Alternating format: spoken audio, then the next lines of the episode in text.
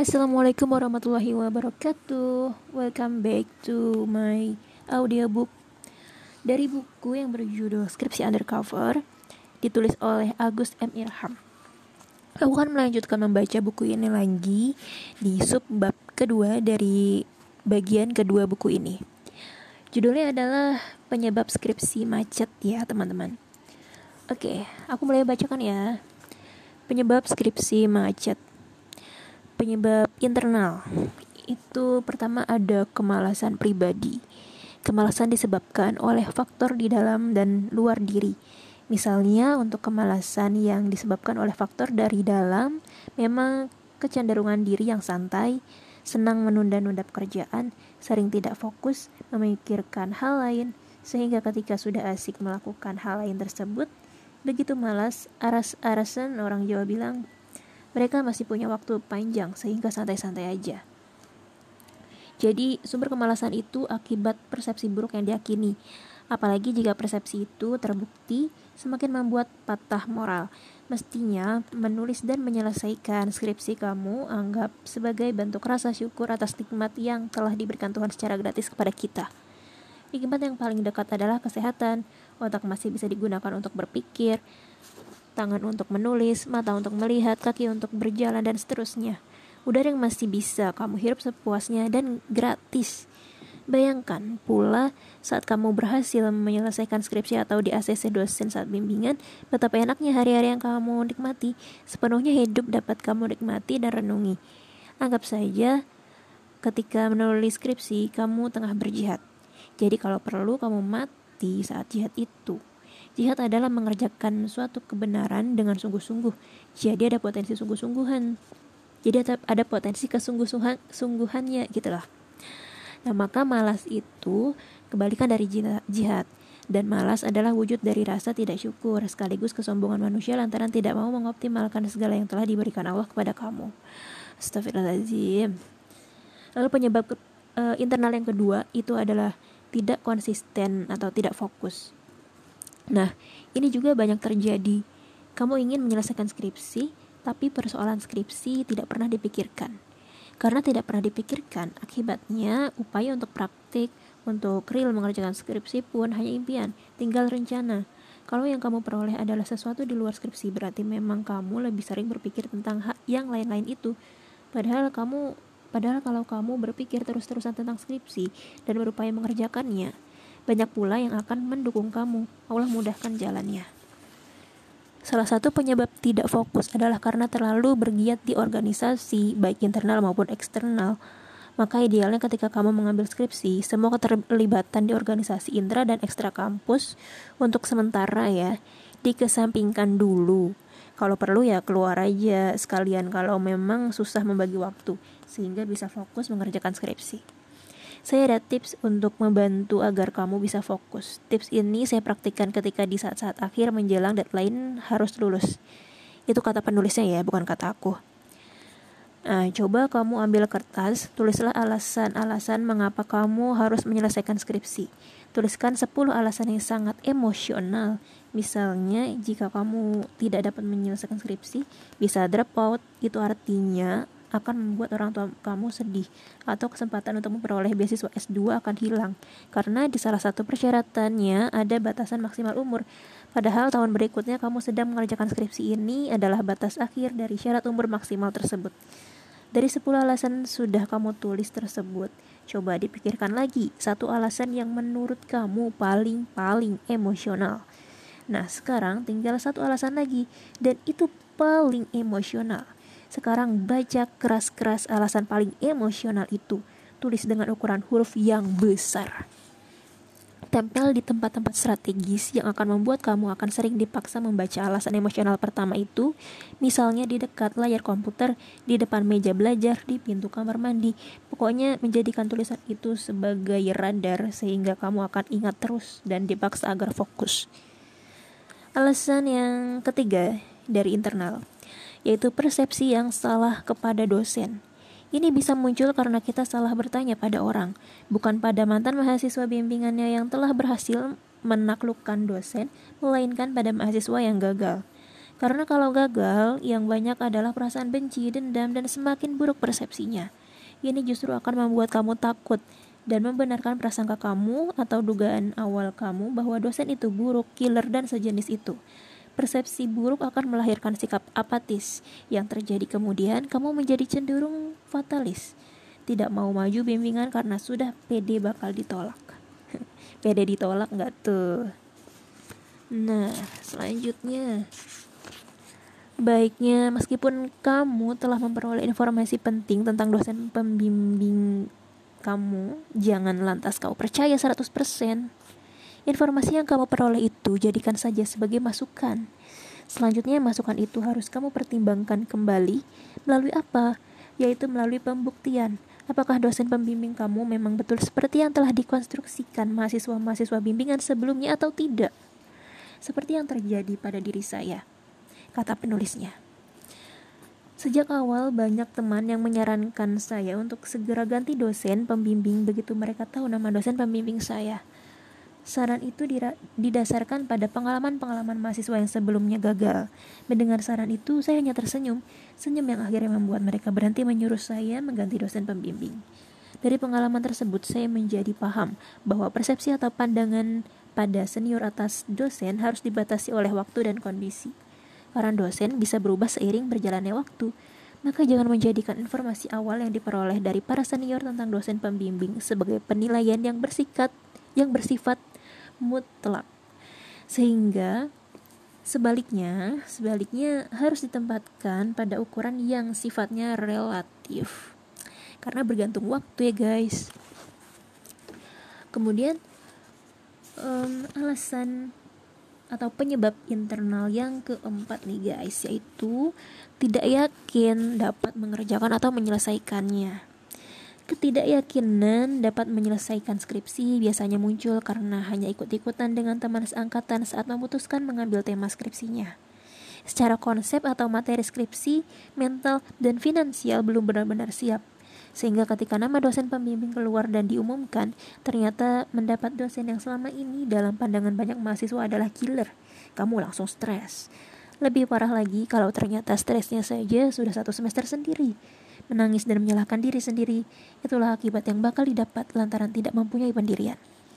Sekadar ikut-ikutan, meskinya, mestinya sebelum mengajukan atau mengambil skripsi harus disiapkan terlebih dahulu baik judul, data, alat analisis, maupun literatur. Pendeknya, gambaran awal proposalnya sudah dapat dibayangkan, termasuk kesiapan mental, waktu, dan keuangan. Problem mendasar sulit menulis skripsi juga bisa terjadi karena ketika mengambil mata kuliah metodologi penelitian tidak memahaminya secara penuh. Bener banget guys. Padahal mata kuliah ini menjadi langkah awal mahasiswa yang mau mengambil skripsi. Meski demikian, tidak bisa sepenuhnya kesalahan mahasiswanya. Berdasarkan pengalaman saya ketika awal pertemuan mata kuliah medlit, demikian saat itu kami menyebutnya, tidak dijelaskan di mana posisi mata kuliah itu di antara deretan mata kuliah lainnya yang lebih dari 100 SKS itu. Akibatnya tidak sedikit mahasiswa yang menganggap mata kuliah medlit sebagai mata kuliah yang tidak begitu penting.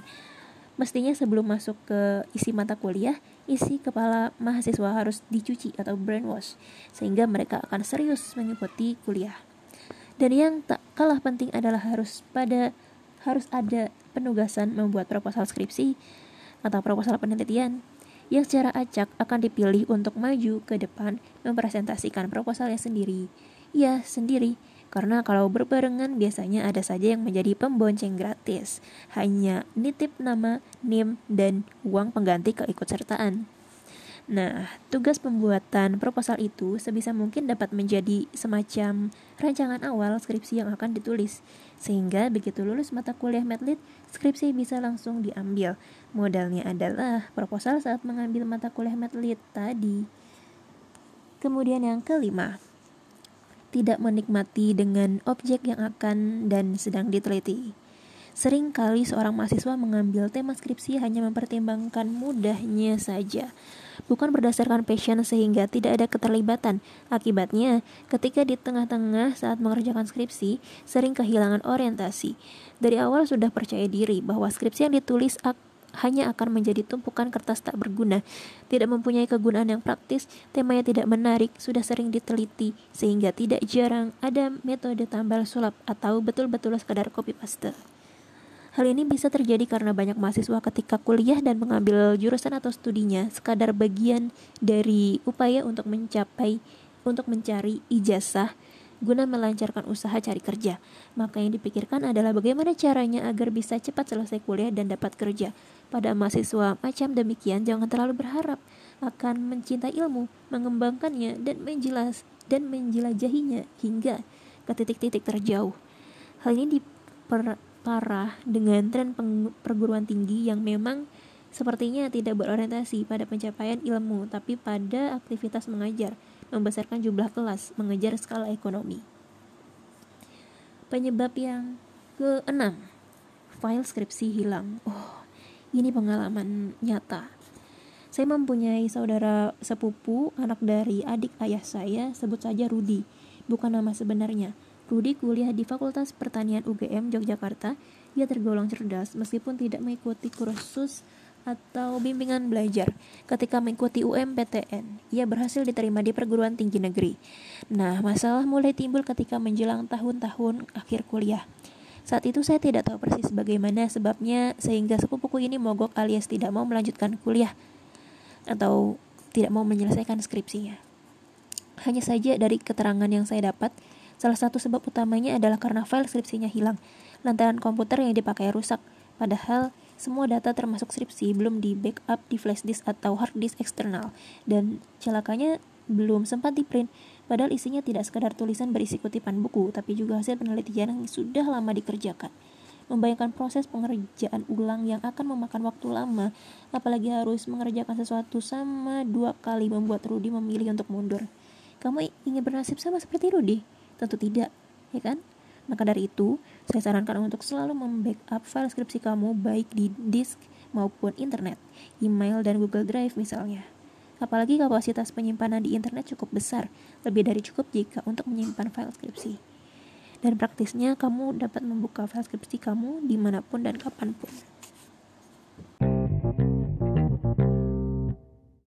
Next, penyebab eksternal. Data sulit diperoleh. Banyak faktor yang menyebabkan skripsi tersendat-sendat. Salah satunya adalah ketersediaan data. Data tidak ada. Data ada tapi sulit diperoleh. Data ada, mudah diperoleh, tapi tidak lengkap. Maka dari itu akan lebih baik jika sebelum mengerjakan skripsi, yaitu saat mengerjakan proposal penelitian skripsi ke dosen pembimbing, pastikan data-data yang dibutuhkan ada. Mudah diperoleh dan lengkap sehingga ketika usulan di ACC bisa segera diselesaikan. Soal data ini menjadi penyebab lamanya pro proses penyelesaian skripsi saya, kata penulisnya. Karena saya tidak mendahulukan kepastian data, tapi langsung mengajukan proposal.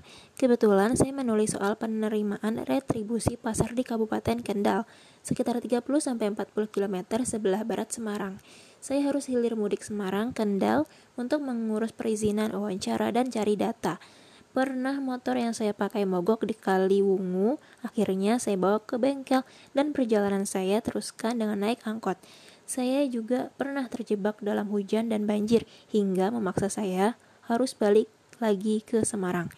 Karena terlalu lama saya mengerjakan skripsi, ada kejadian yang membuat saya tersenyum kecut.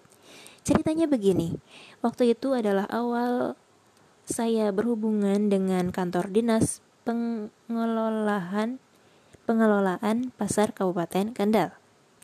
Letak gedung ada di utara jalan raya persis di sebelah selatan pasar Kendal. Lama saya tidak pernah ke dinas, kurang lebih setahun setengah. Kemudian saya bersemangat kembali mengerjakan skripsi. Namun saya bingung, ternyata kantor dinas sudah tidak ada. Lama saya cari, tapi tetap tidak ketemu. Sampai akhirnya saya mendapat informasi dari dari petugas pemberi kertas retribusi pasar kalau kantor dinas sudah pindah di selatan jalan raya. Betul, setelah saya teliti kembali, akhirnya saya menemukan kantor dinas yang baru. Saya langsung menemui staf yang dahulu membantu saya kali pertama. Melihat kedatangan saya itu, ia nampak keheranan.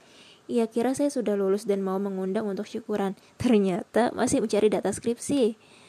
Hmm, masalah datang lagi karena sistem administrasinya belum terkomputerisasi dengan baik, alias dikerjakan secara manual, dan data yang ada tidak lengkap.